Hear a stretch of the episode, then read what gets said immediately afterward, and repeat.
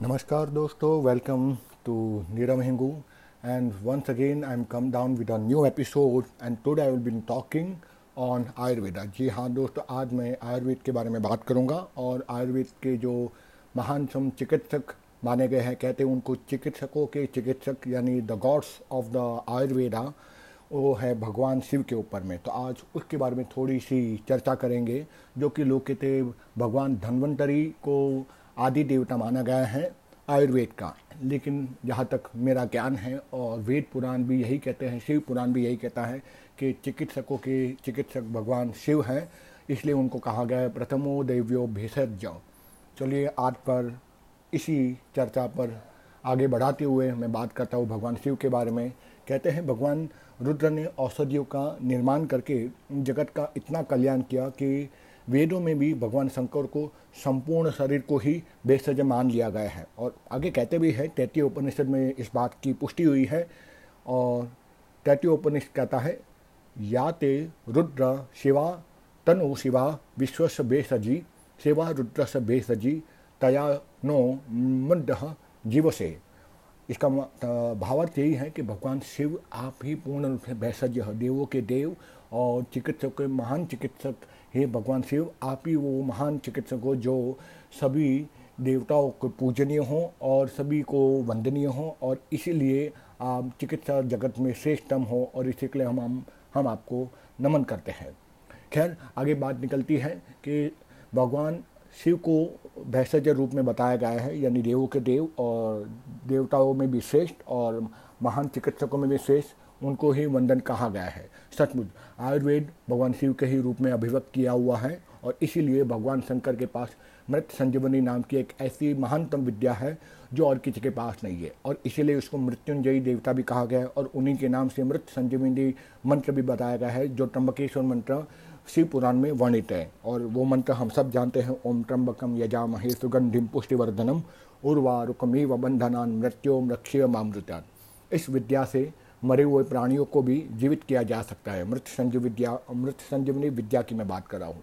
इस विद्या को भगवान शंकर ने उनके शिष्य शुक्राचार्य को दिया गया था और यह सर्वविदित है कि अंगिरा और भृगु ये दोनों महानतम ऋषि हुए हमारे भारतवर्ष में और इस विषय में ये भी प्रसिद्ध है दंत कथा है कि इन दोनों के एक एक पुत्र रहे, अंगिरा ऋषि के और भृगु ऋषि के। भृगु ऋषि ज्योतिष शास्त्र में उनका महानतम नाम है और भृगु सहिता नाम की एक श्रेष्ठतम ग्रंथ भी ज्योतिषियों में प्रसिद्ध है। खैर, बात करते इन दोनों ऋषियों के पुत्रों के बारे में। अंगिरा के पुत्र का नाम था जीव और भृगु के पुत्र का नाम था कवि। अब इन दोनों ही महान ऋषियों के पुत्रों के यज्ञ पवित्र संस्कार हुआ गया। तब दोनों ऋषियों ने आगे अपना कर्तव्य पद पर निश्चित किया और उनमें से दोनों में यह निर्णय हुआ कि हम दोनों में से कोई एक इन दोनों को पढ़ाएगा और दूसरा कोई अन्य कार्य करेगा। अंगिरा ने कहा, ठीक है, कवि को मैं अपना पुत्र के साथ रखूँगा और भृग ने यह सुनकर कवि को, यानी जिसको शुक्र भी कहते हैं, शुक्राचार्य, शुक्र कहते हैं, उसको अंगिरा की सेवा के लिए सौंप दिया गया। किंतु अंगिरा गुरु पद से अधिंग हो गए, यानी अपने पद से चलित हो गए और वे अपने पुत्र जीव, अपने पुत्र जीव को, जो बृहस्पति है ठीक है क्योंकि दोनों ही आगे जाके श्रेष्ठतम गुरु हो गए। कवि को शुक्राचार्य के रूप में माना गया जो दे आ, क्या कहते हैं राक्षसों के गुरु माने गए और जीव उसको बृहस्पति के रूप में आगे जाना गया जो देवताओं के गुरु माने गए। खैर इस कथा को आगे मैं लेके जाता हूँ कि कहते हैं कि वे यानी अंगिरा ने ये किया कि पुत्रों को आगे लेके गए और उनकी टीचिंग उनकी पढ़ाई शुरू कर दी। और वे अपने पुत्र जीव को, यानी बृहस्पति को, शुक्र से अधिक विद्वान बनाने की होड़ में, उसको एकांत में, अकेले में पढ़ाने लगे। शुक्र को, जब यह बात पता चली कि यह भेदभाव पता चला तो शुक्र को अच्छा नहीं लगा। ठीक है? और इसीलिए शुक्र ने अपने गुरु को चरण पकड़कर क्षमा याचना की और कहा कि गुरु जी आप अपने कर्तव्य पर से विमुड़ हो चुके हैं। मैं किसी ऐसे गुरु से ज्ञान प्राप्त नहीं करना चाहता, जो भेदभाव रखे। क्योंकि शास्त्र कहता है कि गुरु को अपने शिष्य में और कभी भी भेदभाव नहीं करना चाहिए। किंतु आपने ये भेदभाव रखा है, इसलिए मैं चाहता हूँ कि आप मुझे अपनी सेवा से मुक्त कर दे और मैं किसी और के गुरु के गुरु के पास चला जाना चाहूँगा। शुक्र बहुत मेघावी पुत्र थे और बहुत ही मेघावी बालक और शिष्य भी थे। उन्होंने सोचा कि यह विद्या ग्रहण करने से पहले पिताजी के पास चले जाना, अपने कुल गुरु के पास पिता के पास जाना वो भी ठीक नहीं है। पिताजी को प्रसन्नता तब होगी जब उनका अपना पुत्र एक योग्य मेघावी पहुँचे। इसलिए मेघावी बनकर मैं उनके पास जाना चाहता हूँ। वे अच्छी से विद्या प्राप्त कराना चाहते हैं। हर पिता ये चाहता है। इसलिए उन्होंने भगवान से प्रार्थना की, है भगवान, मुझे ऐसे किसी महापुरुष, दिव्य पुरुष से श्रेष्ठतम गुरु का दर्शन कराइए, जो मुझे इस पद पर आगे लेके जा सके। और संयोग से कहते हैं कि शुक को या शुक्राचार्य को गौतम ऋषि, महर्षि गौतम मिल गए। और शुक्र ने उनसे पूछा कि, श्रीमान, आप मुझे कोई ऐसा गुरु बताइए जिससे मुझे ऐसी विद्या की प्राप्ति हो सके और श्रेष्ठ विद्या प्राप्त हो जो किसी पास किसी के पास भी ना हो इस संसार के अंदर में। मैं ऐसे गुरु से पढ़ना चाहता हूँ, ऐसी विद्या प्राप्त करना चाहता हूँ। महर्षि गौतम ने शुक्र को कहा कि, हे शुक्र, भगवान शंकर के पास आप जाइए। उससे बड़ा गुरु, उससे बड़ा श्रेष्ठतम ऋषि, तपस्वी इस संसार में और कोई नहीं है। ठीक है और आगे जाके उनकी बात को मानते हुए शुक्र ने गोदावरी नदी में स्नान किया और शुक्र ने भगवान शंकर की श्रद्धापूर्वक तन्मय होकर तपस्या शुरू कर दी। और भगवान शंकर ने उनकी तपस्या से और उसके प्रेम से प्रसन्न होकर वर मांगने को कहा। इस पर शुक्र ने हाथ धोकर कहा, हे भगवान शिव, मैं वो विद्या प्राप्त करना चाहता हूँ जो ब्रह्मा आदि किसी भी देवताओं को प्राप्त ना हुई हो और उस विद्या को आपसे मैं प्राप्त करना चाहता हूँ। शुक्र की इस प्रकार से उत्कृष्ट तपस्या से प्रसन्न होकर भगवान आशुतोष ने प्रसन्नता के साथ उससे कहा कि, हे वत्स, मैं तुम्हें उस विद्या को दे रहा हूँ, जिसका ज्ञान मेरे अतिरिक्त और किसी को भी नहीं है इस संसार में। मैंने इस निर्मल विद्या का निर्माण महान तपस्या के आविर्भूत होकर किया है और इसीलिए उसका नाम है, उस विद्या का नाम है मृत संजीवनी विद्या। और आगे कहते हैं, शिव पुराण में इसका वर्णन है, मृत संजीवनी नाम विद्या। या मम निर्मला तपोबलेन महता मयेव परिनिर्मता। यानी ये मृत संजीवनी महान तपोबल से ही प्राप्त की जा सकती है और वो तपोबल से शुद्ध निर्मल मन से केवल भगवान शंकर ने ही उसको प्राप्त किया है। और आगे भगवान शंकर कहते हैं, मैंने इस, इसे ही, इस मृत संजीवनी विद्या को ब्रह्मा और विष्णु से भी छिपा कर रखा है। अब इस अवसर पर यह प्रश्न ज़रूर स्वाभाविक रूप से उठता है कि संपूर्ण वेदों के ज्ञाता महर्षि ब्रह्मा रहे क्योंकि उनके चार मुँह है और चारों मुँह से निरंतर वेद की वाणी निश्चित होती रही है। तो फिर उस मृत संजीवनी विद्या का ज्ञान ब्रह्मा जी को कैसे नहीं हुआ? बात तो यह है कि वेद अनंत है, इसलिए कहते हैं अनंता वय वेदाहा तटीय उपनिषद कहते हैं अनंत वेद वेद वेद अनंत है, उसकी ज्ञान की शाखाएँ अनंत है। जिस प्रकार ब्रह्मा को तपस्या के बल पर ही वेद की जितनी शाखाएँ सुन्न की मिली उतने ही शाखाओं के वे जानकार हो चुके हैं। वैसे ही वर्तमान ब्रह्मा का दूसरा परधार पराध चल रहा है। दूसरा उसका परधार, उसका एक समय चल रहा है। इससे 25 वर्ष पहले जब उन्होंने कमल के बल पर, यानी कमल कमल के ऊपर बैठकर तपस्या की थी तो उनको उस अनंत वेद वेद से केवल 1121 शाखाएँ सुनने को मिली थी। ठीक है? यानी 1121 महाभाष्य उनको सुनने को मिले थे उस तपस्या के बल पर। और इससे पहले किसी किसी और ब्रह्मा को, क्योंकि बहुत सारे ब्रह्मा है सृष्टि के अंदर। 1181 81 का मुझे हिंदी नहीं आता तो मैं 1181 ही बोलूँगा।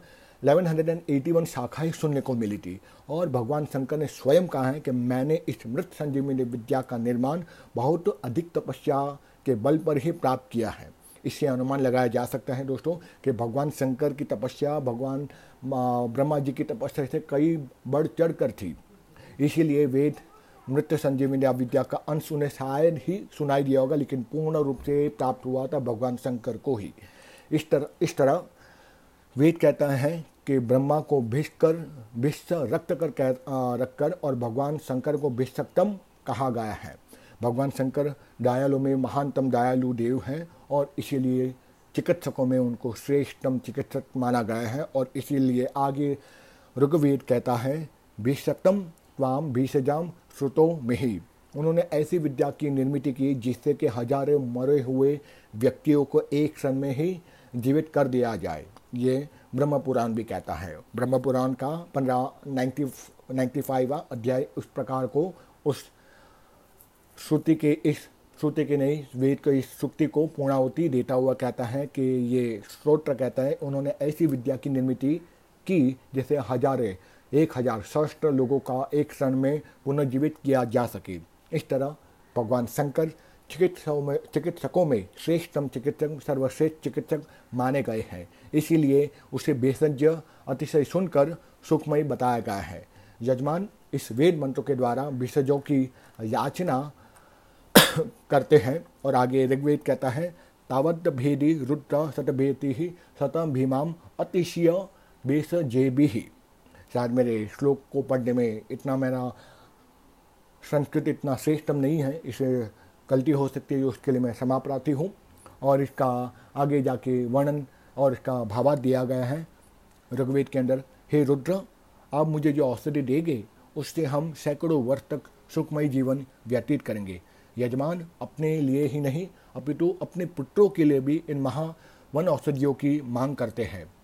और इसलिए आगे ऋग्वेद कहते हैं उन्नो वीरा अपर्ण। बीसजी बीसम व्यक्तम त्वाम बीसजाम सुनो मिहि। वास सनेय सहिता ने प्रथमो देव्यो भिषज। यानी भिषज भगवान शिव को कहा गया है। और इस तरह भिषज कहकर देव चिकित्सकों में, में सबसे बड़ा चिकित्सक भगवान शिव को ही माना गया है।